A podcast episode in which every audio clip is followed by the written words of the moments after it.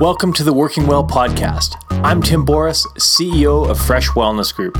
This show explores the diverse aspects of workplace health and personal performance. On the Working Well podcast, we dive into the foundations of what makes wellness work in workplaces around the world. We connect with corporate leaders, executives, and industry experts who are helping make life more awesome at work and home. Join us to learn workplace wellness best practices, personal performance tips, and access resources to jumpstart your personal and corporate programs.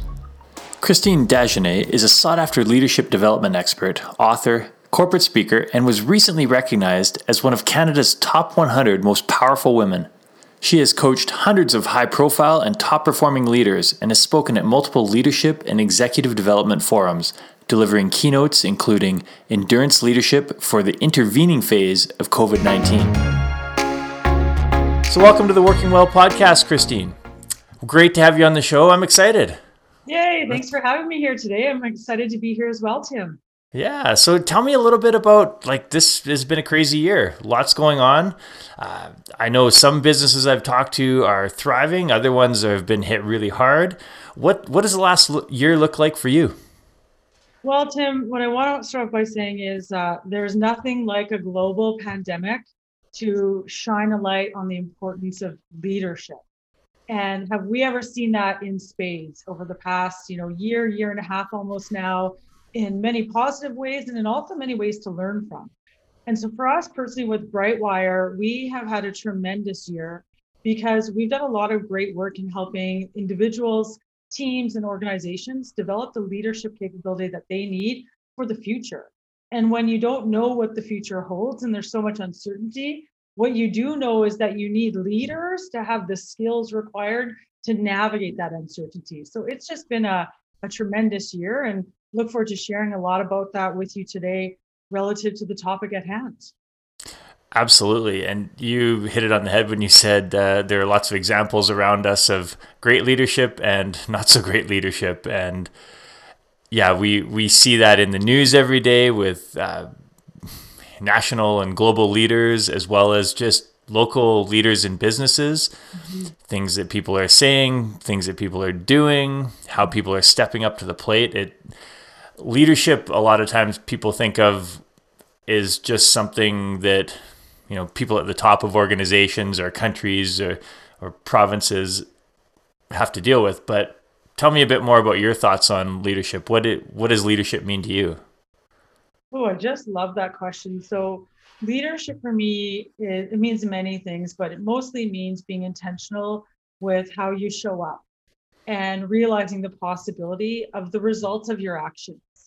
And a true leader is able to navigate, you know, the distinction between reacting and responding, between you know being transactional in how they engage with people to being transformative.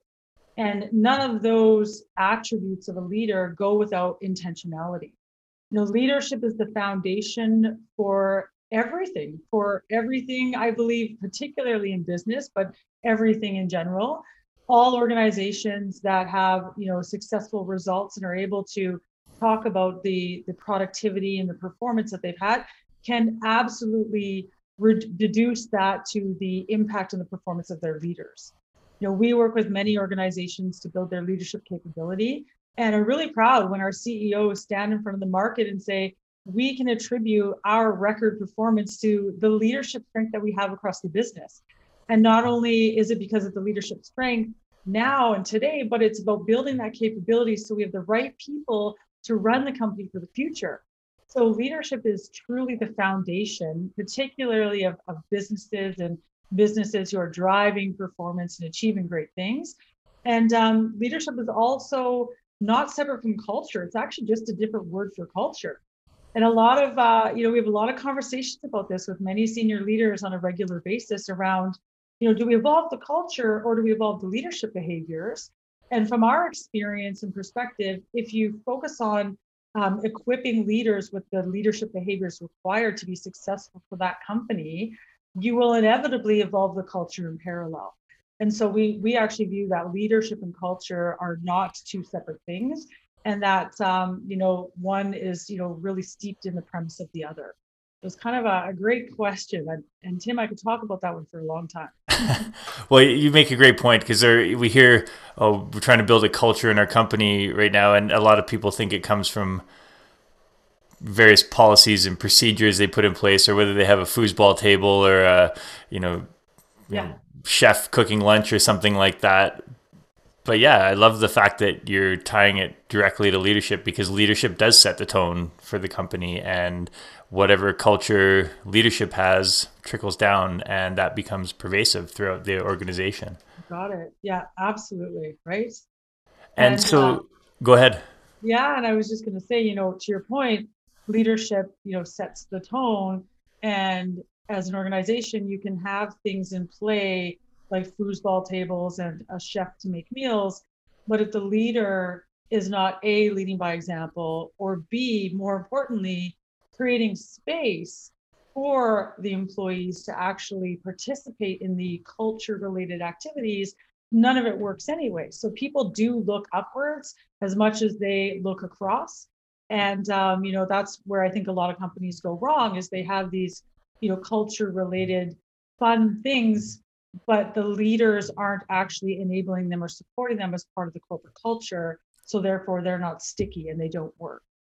That's a fantastic segue to the next question in terms of the the correlation between wellness and leadership, uh, because we see so often in companies, at least I do in, in my business, companies that have wellness resources available but employees don't feel they can use them because it's not supported by their direct leader or leadership in general. So how how would you what do you what would you say is the correlation between wellness and leadership? Yeah, thanks, Tim. I'm you know I'm interested in, in defining a bit too first almost about what are we what are we talking about when it comes to wellness and what are we not talking about because mm-hmm. I think you and I know that we're not talking about you know, the gym, the foosball tables are the donut or pizza Fridays anymore. Those, those seem to be like things of the past. Would you say? Absolutely, yes. Uh, I've asked question to all guests. What does wellness mean to you? I so, love it. Yeah. So to me, so I'm I'm going to look through the lens of leadership, and I'm absolutely happy to share personally what wellness means to me as well as a, a business owner, as a founder and CEO you know, as a mother of two young children, you know, I have a definitely a personal perspective. And I see a lot of what wellness looks like in the corporate world with my team and, and the clients that we support every day.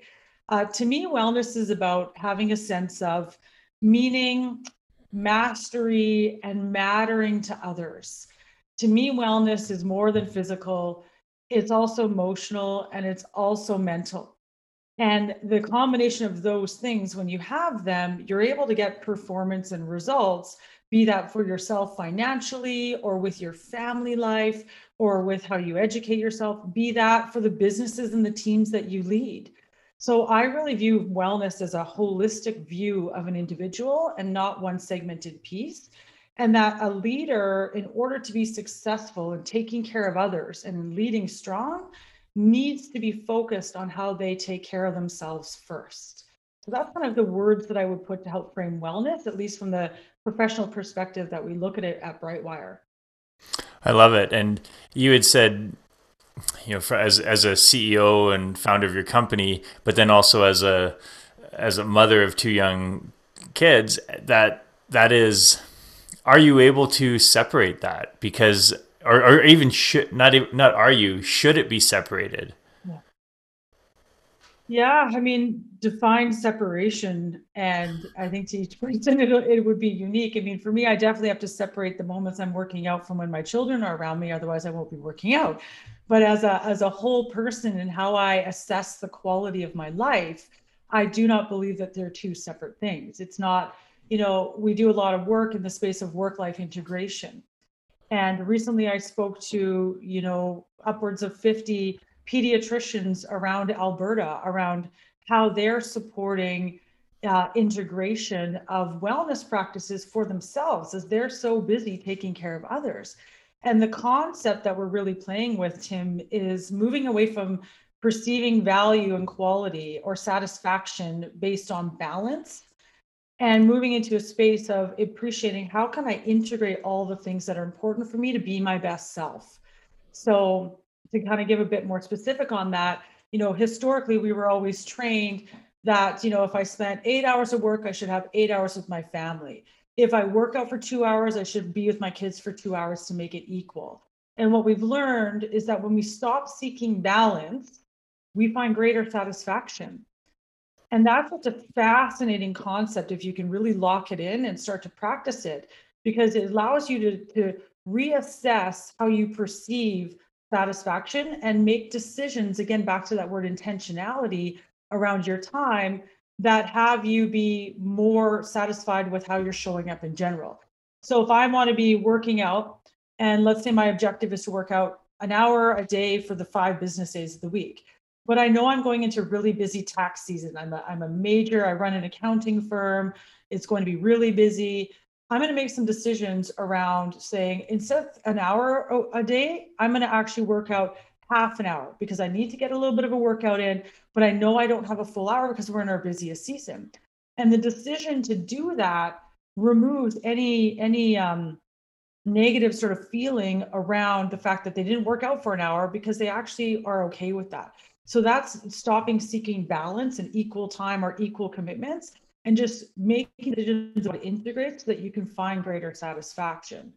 So I would roll that into wellness. If you're able to adopt a, a holistic view of your life as a leader in business today, you will more readily show up for the people that you're responsible for developing and for the businesses that you're responsible for leading.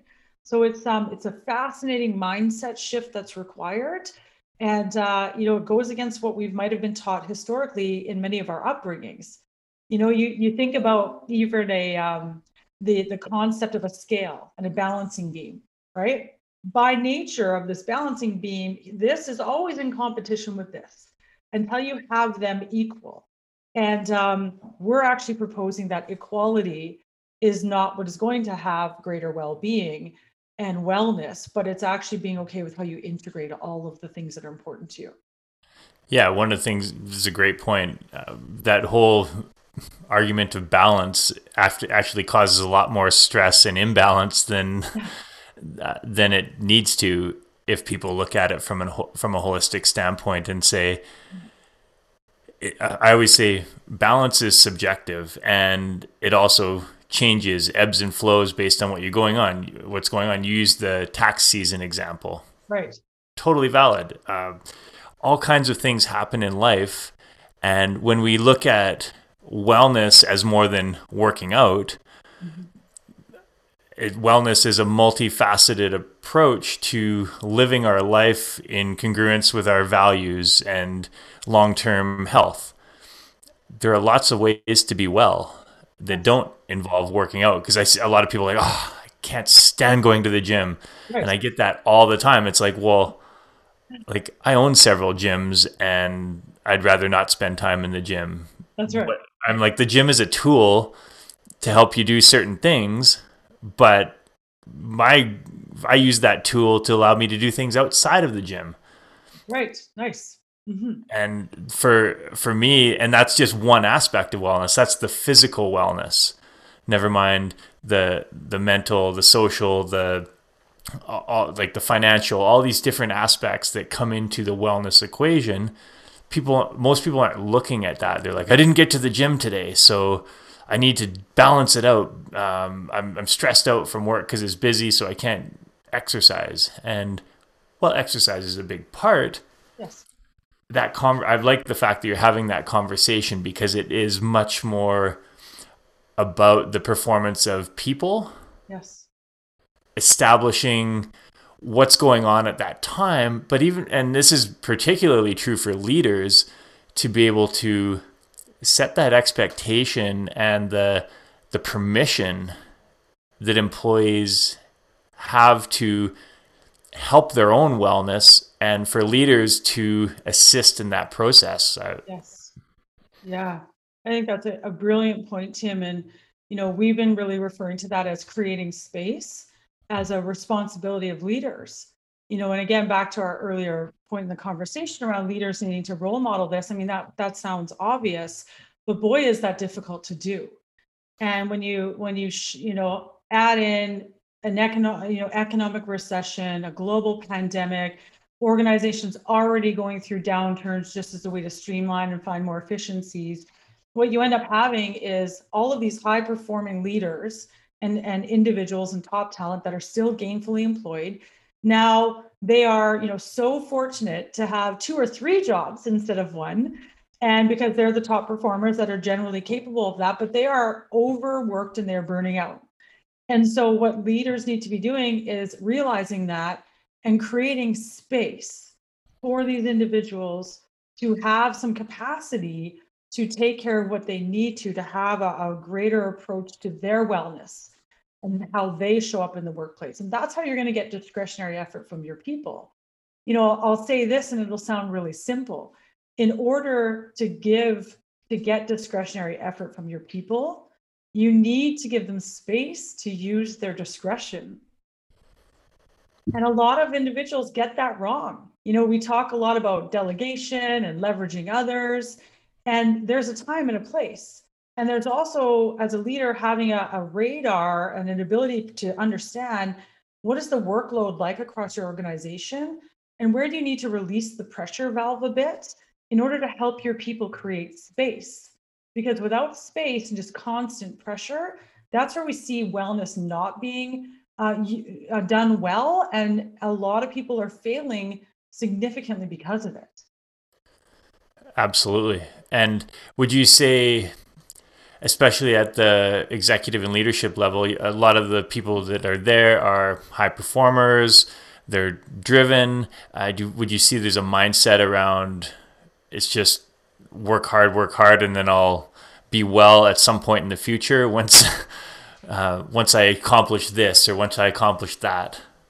Yeah, I mean, uh, there's a, there's definitely a certain driver that that many of our clients have in common, and we can put a whole bunch of labels about what that sounds like. You know, is it uh, type A's? Is it the top performers, top potential?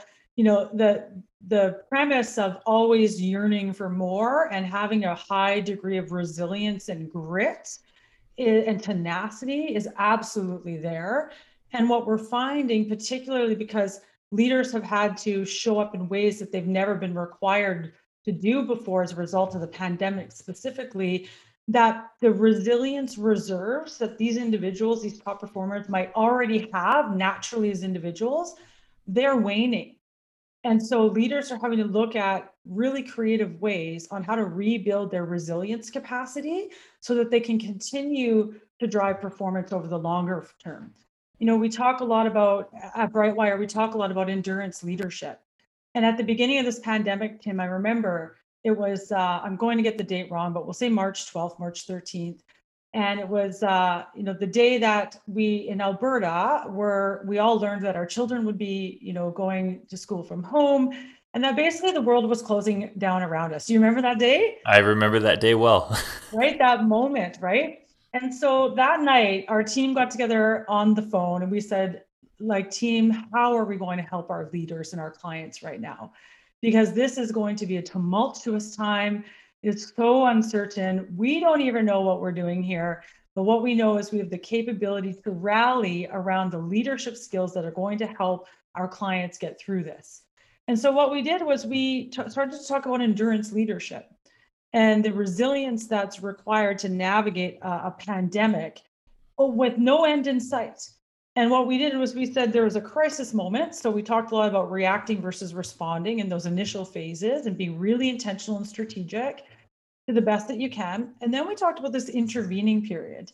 And I would propose that we're actually in the intervening period today.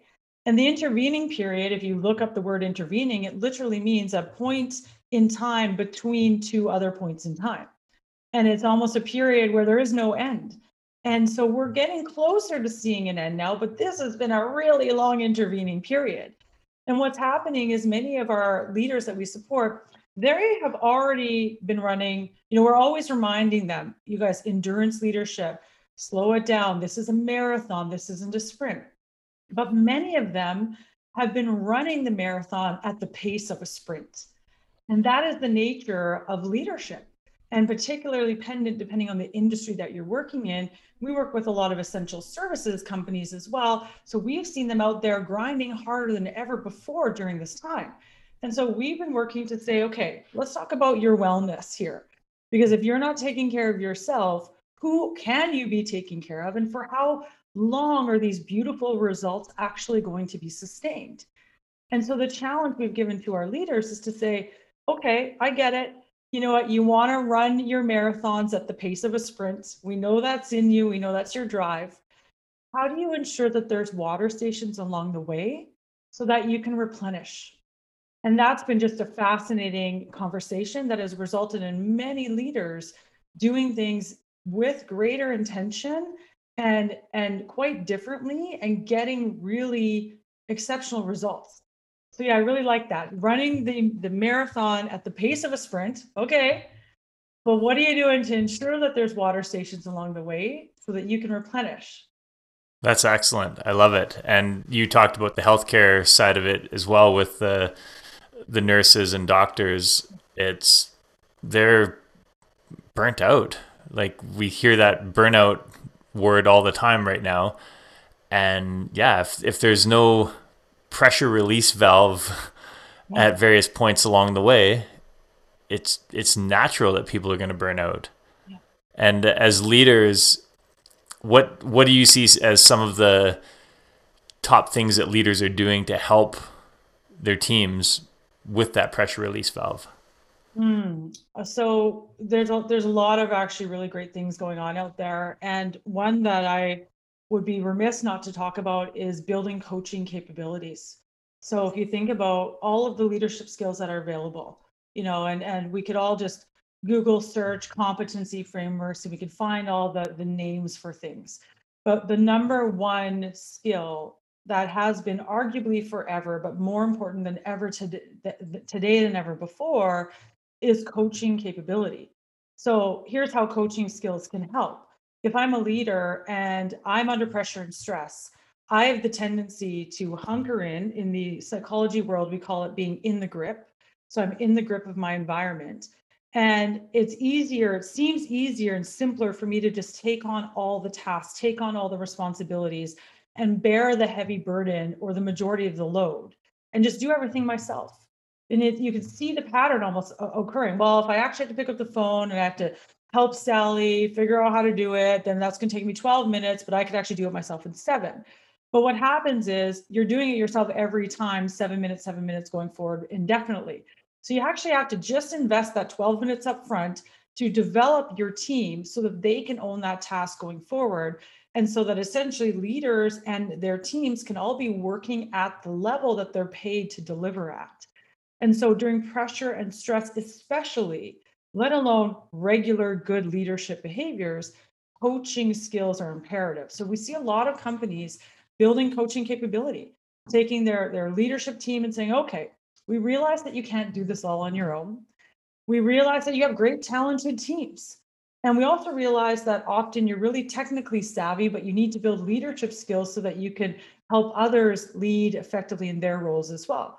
So let's equip you with some strong coaching capability skills. And uh, it's been remarkable. There was um, a classic HBR article done many years ago. Perhaps you've heard of it, and it's called "Who Has the Monkey?" And the monkey is is talked about in concept of the task or the responsibility. You know, so it's really a, a famous leadership moment or a common one when you're in a meeting with your team, and then at the end, the leader goes, "Okay, so here's all the uh, takeaway items, and um, did anyone else have anything? And then they leave the meeting, and all of a sudden the leader has all the tasks. And so when you're coaching people effectively, you're able to really ensure that the accountability lands where it should and that your team members are empowered and excited about taking on the task and that they're able to truly shine in their jobs. And so that's one skill. It's a really distinct skill that we can pinpoint that's helping leaders create more space so that they can focus on developing themselves so they can better develop their people and so that their people can often develop their teams and also just do their jobs better than ever before. So, coaching capability is one way we see companies investing in their people to help them through these times and help them get results that are sustainable. Absolutely, yeah, and I guess that goes back to the the hallmark of an exceptional leader is that they build other leaders. Yes. Same yeah. same concept, right? That's right. Yeah. yeah. And leadership doesn't mean, you know, you asked me earlier about what does leadership mean, and, and I kind of said I could talk about that forever. Um, you know, as much as there are leaders who have responsibility for others in the form of direct reports, by no means do you need to have people reporting to you to demonstrate strong leadership capabilities. And leadership of self is arguably the most important thing. Because, again, when we're talking today about wellness and the integration of wellness into leadership, if I'm not taking care of myself as a founder and a CEO, as a mother, as a certified executive coach, as a speaker, as an author, of all the things that I do, then I'm not able to show up and be my best for everybody else. And yeah. so they they are you know they're not separate. It's not church and state. This is a combined holistic view on general satisfaction in life that's i agree with that wholeheartedly and that's the conversation we have a lot with our clients yeah. is we see high performing leaders come in and they might run billion dollar organizations multinational organizations have huge teams of people yet they're failing personally to manage their own energy, their health, their their stress levels. They're they're getting it done professionally, yeah. but dropping the ball personally, and you just see this trend play out time and time again. And it's not until they learn that personal leadership to call it balance yeah, yeah. to create a bit of a connection with their values and say, hey, if I want to continue performing at this level over the long term, what do I need to do personally? Yes. Because I can have the most profitable company, and if I burn out and have a heart attack at 50, how's that? How's that helping? That's right. Yeah. Yeah. And, yeah, and as the, the mother of two kids, you can understand that as a, as CEO and business owner and trying to manage all those priorities. Uh, you have firsthand experience of it. Yeah, that's right. Yeah, and it's um, you know, as as we would all say, leadership isn't easy, and making these decisions for ourselves are very hard. And you know, many of us have been brought up in in families and organizations where it truly is, you know, take care of everybody else first not yourself. So this is a significant shift. And, you know, has it been brought on more recently through the pandemic and through this sort of exacerbated amount of stress and pressure? Sure. Has it been growing prior to that? Absolutely, yes. And yeah, when it comes to myself, I mean, I I do a lot to take care of myself in order to be the best for my family and for my team. And I'm very intentional about where I spend that time one of the things that I'm super passionate about is doing Muay Thai boxing and working out. So I'm I'm you know many people think like you're the crazy one, Christine. You're up three four times a week at 5:30 in the morning, and I've been doing virtual training with my personal trainer through this whole pandemic.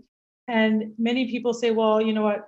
That's fitness. That's not necessarily whole wellness. But for me, what that does is it's it's just the effort of getting up to dedicate time to myself I almost don't even have to work out. Even that is an added advantage because it shows I'm prioritizing me amongst everything else that I'm working on. And then I actually get a workout in. So my heart rate is up, I'm sweaty, I'm feeling great for the day. And then I bring that energy in that game to every interaction that allows me to be focused, crystal clear, sharp, and able to engage. And then by the end of the day, I'm able to really get a good sleep because I've had such a full day and it's been you know exhausting in all the right ways and therefore i'm sleeping well and i'm able to do it all over again and so there's like that integrated approach that for me does stem from one aspect of how i create wellness and that is my fitness routine um, but there are many other ways that we do that and when i say we we as a family so it could be getting outdoors it could be spending weekends in the mountains it could be making sure that we have dinner together every night and in the circumstances where it's not possible, I make decisions around that. So I don't feel bad about it. I don't feel guilty. And that when I do go back out for family dinner, or you know, when it whether it's you know three nights a week because it's a busy week versus five, I'm as present as I can be.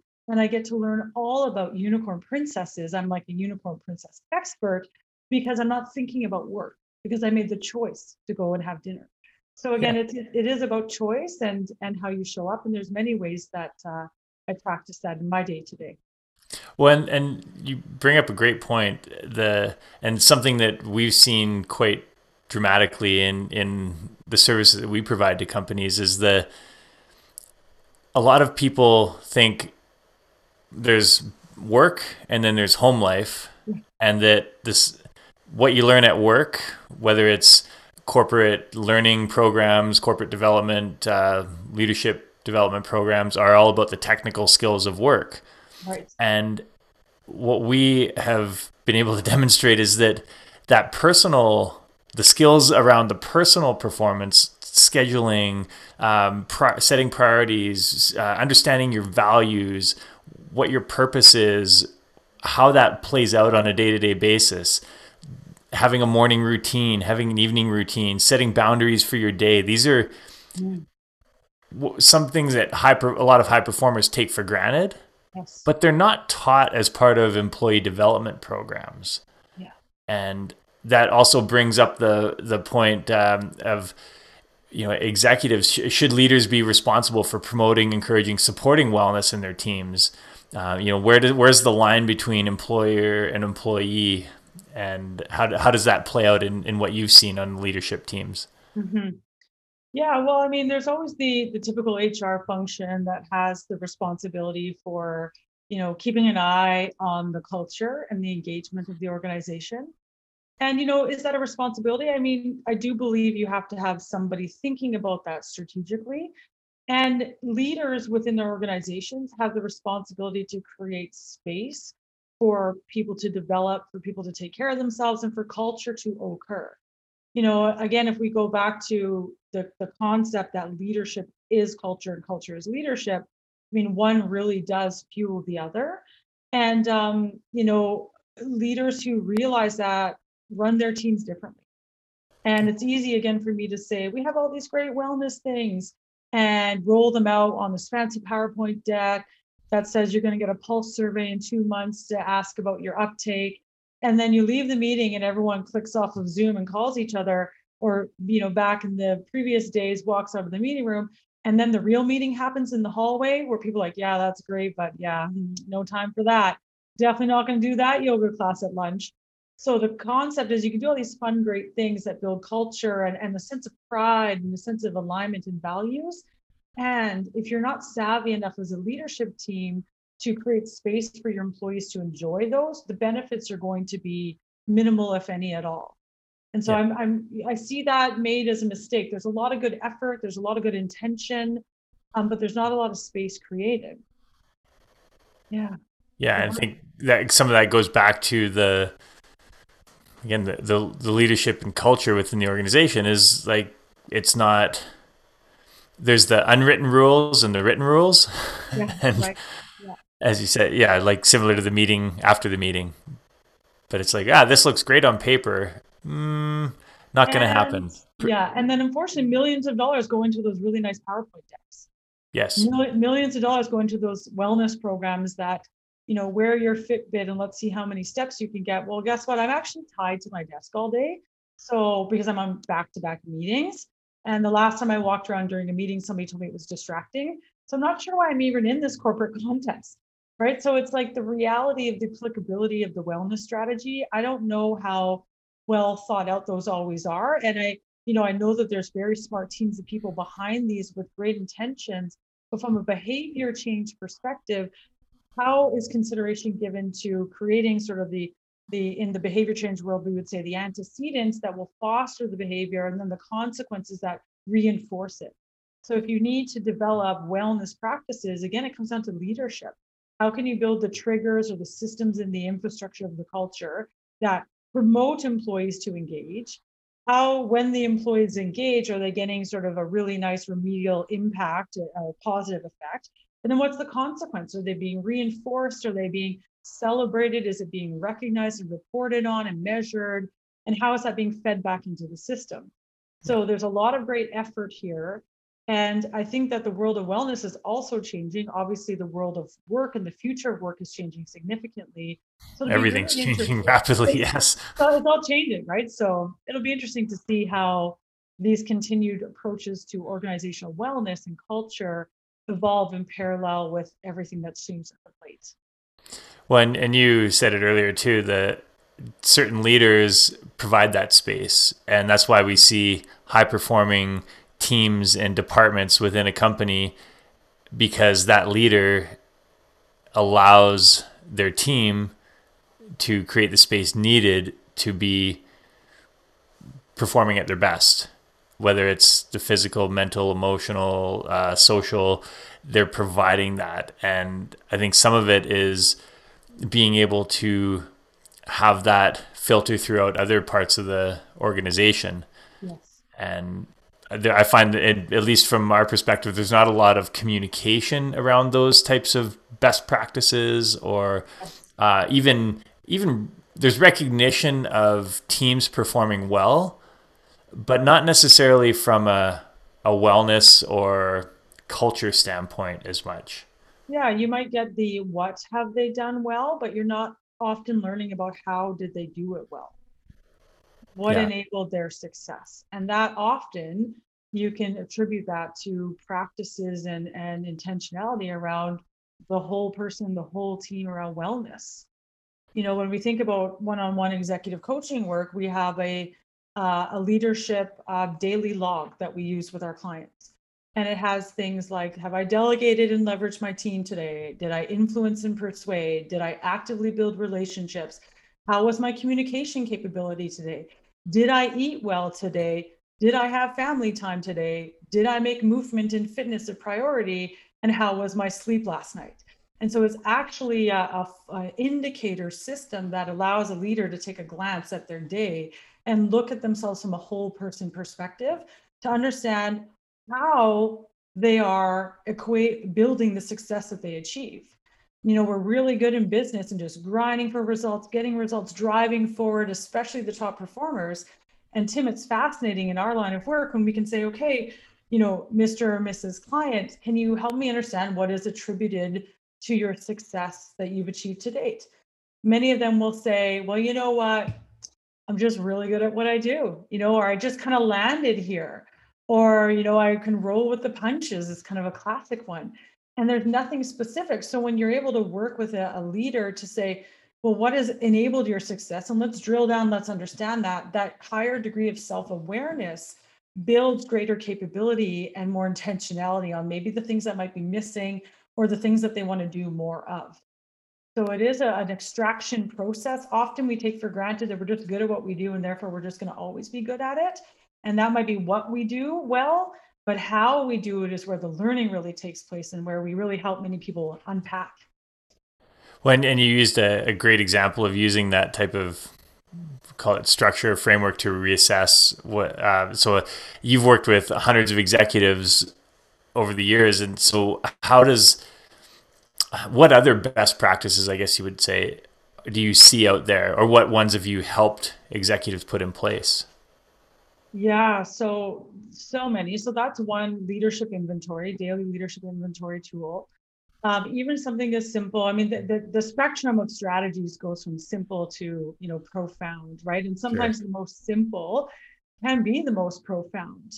It is um, not uncommon in our practice where we have very senior leaders looking at us almost upset after a coaching session going, Christine, how is it possible that I am at this stage of my career and I have never learned this before?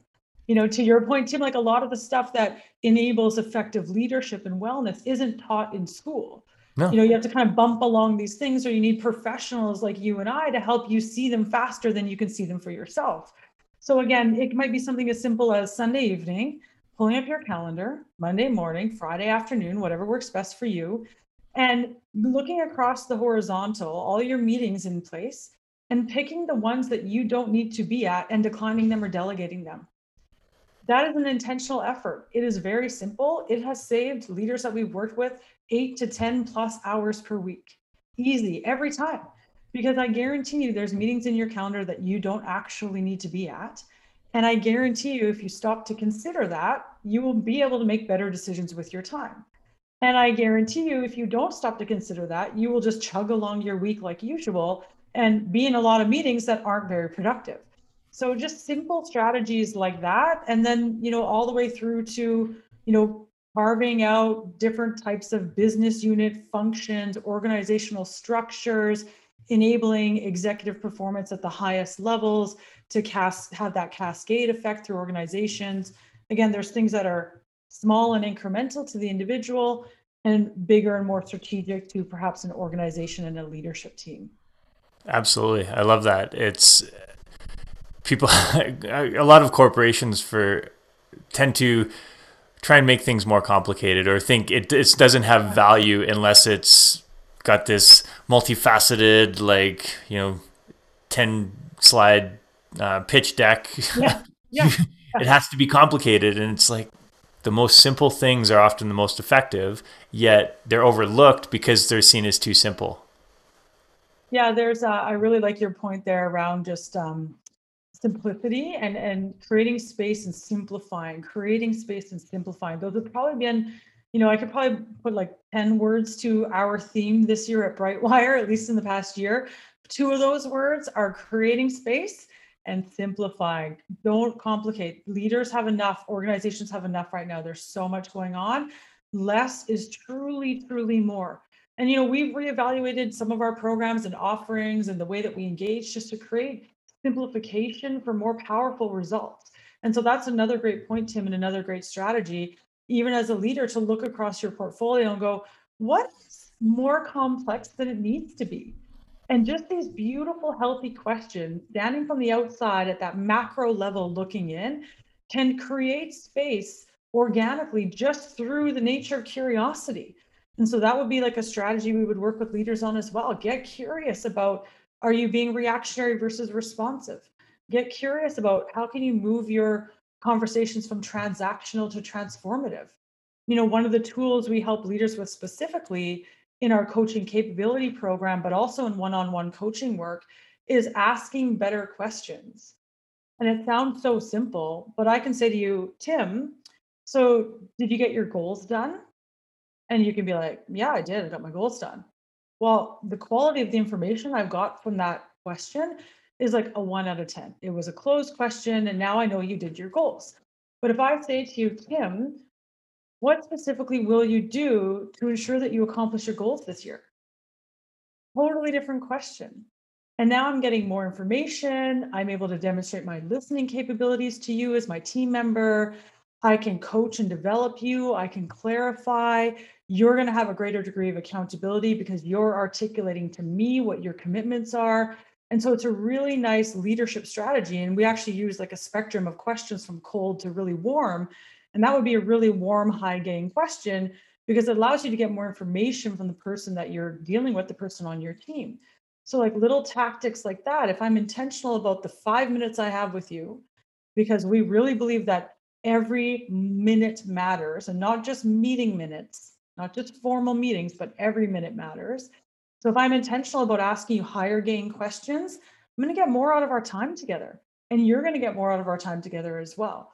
So those micro strategies that give you really macro impacts is what's super important in this business world and what we've really been focusing a lot on creating with leaders.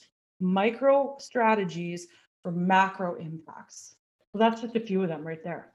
I love that. And particularly during this time of COVID, things are I don't want to say mellowing out, but we're we're in the intervening period, I guess you would say. We're we're yeah. past the the the major reactionary period.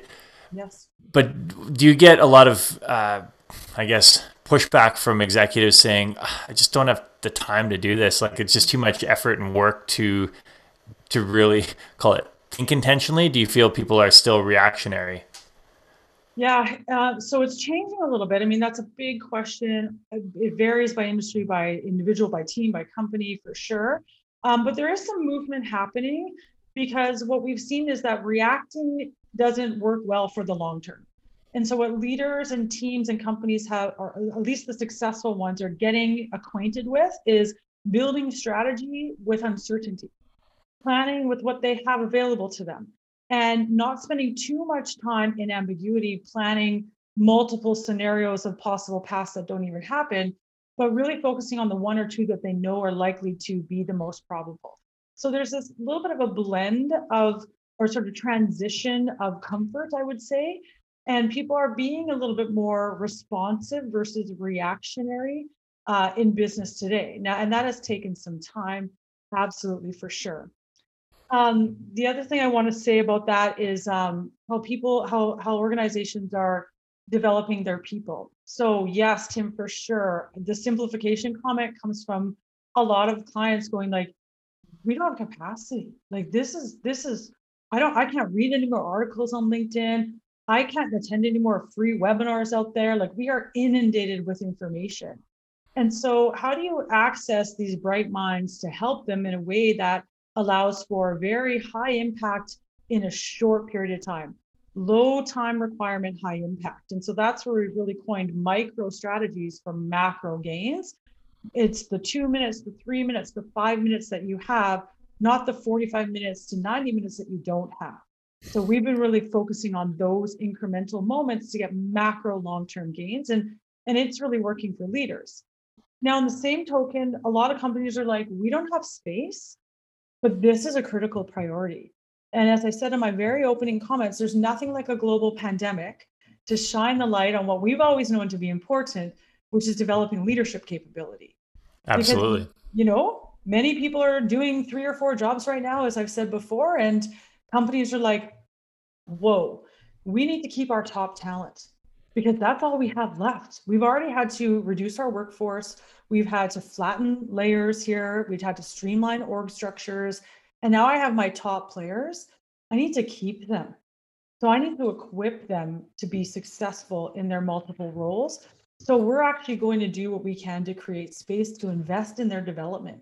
And that would be one thing I would say is absolutely top organizations are doing right now are investing in people's development. There's a an inverse correlation in this industry in the leadership development and executive coaching industry um, to, compared to a global recession or an economic downturn.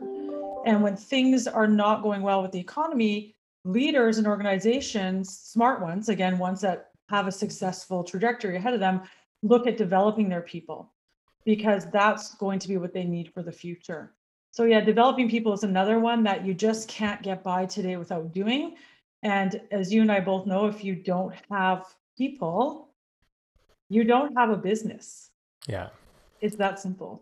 Well, there's a great, uh, you know, not not really quote, but scenario of a CEO talking to a CFO where it's the the CFO says, "What if we invest in our people and they leave?" And the CEO right. says, "Well, what if we don't and they stay?" love that. I absolutely love that. That's so true. And that's kind of the case in point. I mean, especially if the ones that stay are the ones that you have, and if you want to have them for the long run, well, you you know, there's absolutely it is absolutely imperative to develop that capability internally so that you can have strength for the future and you can have the right successors in place like that is the viability of an organization leadership is the foundation and as i said uh, previously when we work with different organizations and our ceos are speaking to the stock market about their performance it is steeped in leadership and that's because their legacy is building is leaving the companies that they lead in a better place than they got it when they arrived. And that all comes down to the people. Yeah. Oh, I love it. Now, we could go on for hours and I could talk leadership and wellness and personal performance forever. Uh, you know, for the sake of our viewers, I know they're engaged in loving this, but uh, what to wrap up a bit here, what final words of wisdom do you want to leave uh, the listeners? Yeah, I appreciate the question, Tim, and the opportunity, and just such a great conversation today. And I would just invite each of the listeners to get curious about what they're doing for their self in order to show up best for those around them. And invite them to just have a really healthy sense of curiosity. Because if you can stand back and, and zoom out on your day to day and shift your perspective perhaps on what's going on every moment for you every day and just kind of zoom out you're able to see possibilities that don't previously exist. And by doing that, new outcomes can happen, new things can take place. So I think it's a, a really, you know, simple form of guidance. Use curiosity to check in with yourself in terms of how you're doing for your wellness and your personal leadership. And then just as as leaders within teams and organizations, keep focusing on your developing your people, create space and allow them that space that they need to develop and just reinforce the behaviors that you see that you know that you need to see more of for the future because that's how companies and organizations build strong cultures of leadership and that gets great performance that's sustained over the long run so yeah i mean there's there's a lot of great uh, great things that we've talked about today and um, meaningful approaches that individuals and teams can take and if anyone wants to continue to the conversation, we have a wonderful team at Brightwire Leadership. You can reach us on our website, which Tim, I believe you'll post that information as well. Yes. And um, we're also on LinkedIn. We have a pretty active LinkedIn page where we share a lot of our leadership tips and strategies. So feel free to follow us there. And yeah, thank you very much, Tim, for having me today. It's been awesome. I love it. And I'll make sure I post uh, your website and the contact info on uh, the show notes. Now, we didn't talk about it today, but you have a book. Like, oh yes, yeah. Tell me, tell me a little bit more about your book. Thank you very much. Yeah, so um, I did a, an executive MBA many, many years ago, and I went into the experience uh, wanting it to be as intentional as possible. And as you've picked up on by now, intentionality is a key word for me and a value. And so, after working with many executive MBAs for many years, um, in the corporate world through different clients that we've served what i realized was many people go and they invest in themselves in graduate level education and mba or not and uh, don't have the tools and skills to remain committed to why they wanted to do that in the first place in semester one it's like inundating it's overwhelming you're just trying to survive by the second semester you figured out really savvy ways just to do all the courses and take the lead on all the projects that you were already good at prior to taking the program. And therefore, you limit your learning experience. So, what I thought was if I could gather my tools of coaching executive and leaders for 15 years and put them into a book to help people be intentional about their academic experience, how great would that be? So, I partnered with a client actually that we worked with for many years, and she finished the coaching program with me. And she said, You know what, Christine, this is too good to be true we need to capture this in a book. We need to write a book together. And I said, okay, Renee. And she was a professional communicator. I said, great, Renee. Well, if you write, I'll articulate, and together we'll re- we'll create a book. And so three years uh, it took us to write the book. It was a passion project off the side of our desk. We're really happy with it. It's um, it's getting placed in universities and bookstores, uh, almost as like a guidebook to help students be intentional about their educational experience. So yeah, thanks. Thanks for asking, Tim. And if you guys are interested, you can learn more about my book at theintentionalmba.com. Uh, All right, I'll put that in the that link in the show notes as well. But thank you so Perfect. much, Christine. This has been amazing, and yeah, I'll, I'll make sure that people have the opportunity to reach out to you if they're interested in leadership development or executive coaching. And thank you so much for being on the show. It's been a pleasure. Yeah, thanks very much for having me. What great conversation and uh, appreciate your passion, Tim, and everything that you do as well in this space. Right on. Thank you. Thank you. Looking forward to our next chat. Absolutely. Thanks again. Thank you for listening to the Working Well podcast.